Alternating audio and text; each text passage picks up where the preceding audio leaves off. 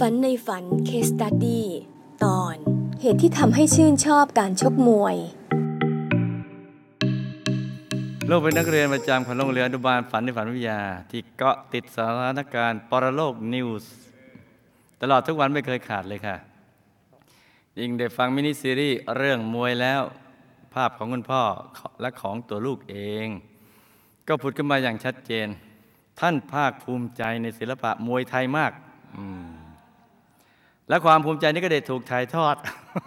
มาสู่ลูกๆของท่านสามคน ซึ่งยังเล็กอยู่ โดยคุณพ่อจะแขวนกระสอบทรายไว้ที่ใต้ต้นไม้หน้าบ้านบางวันพอเราก็จะไปซ้อมเตะต่อยคำถาม ถูกจับไปชกมวย โดยคิดว่าเป็นการฝึกศิลปะป้องกันตัวลูกและน้องทำกรรมอะไรร่วมกันมาคะวิบากกรรมนี้จะติดเป็นในภพเบื้องหน้าไหมคะ เอามาฟังฝันในฝันกันหลับตาฝันเป็นตุเป็นตะตื่นขึ้นมาเท้าหนึ่งทีแล้วก็นำมาไล่าให้ฟังเป็นนิยายเป็นลำบลาจ้าลูกและน้องชายมีเศษกาวอนุโมทนาบาปที่ชอบดูเขาชกมวยต่อยกันมาในอดีตจึงถูกจับให้มาต่อยมวย ส่วนตัวลูกก็ชอบดูทหารเขาซ้อมต่อสู้กัน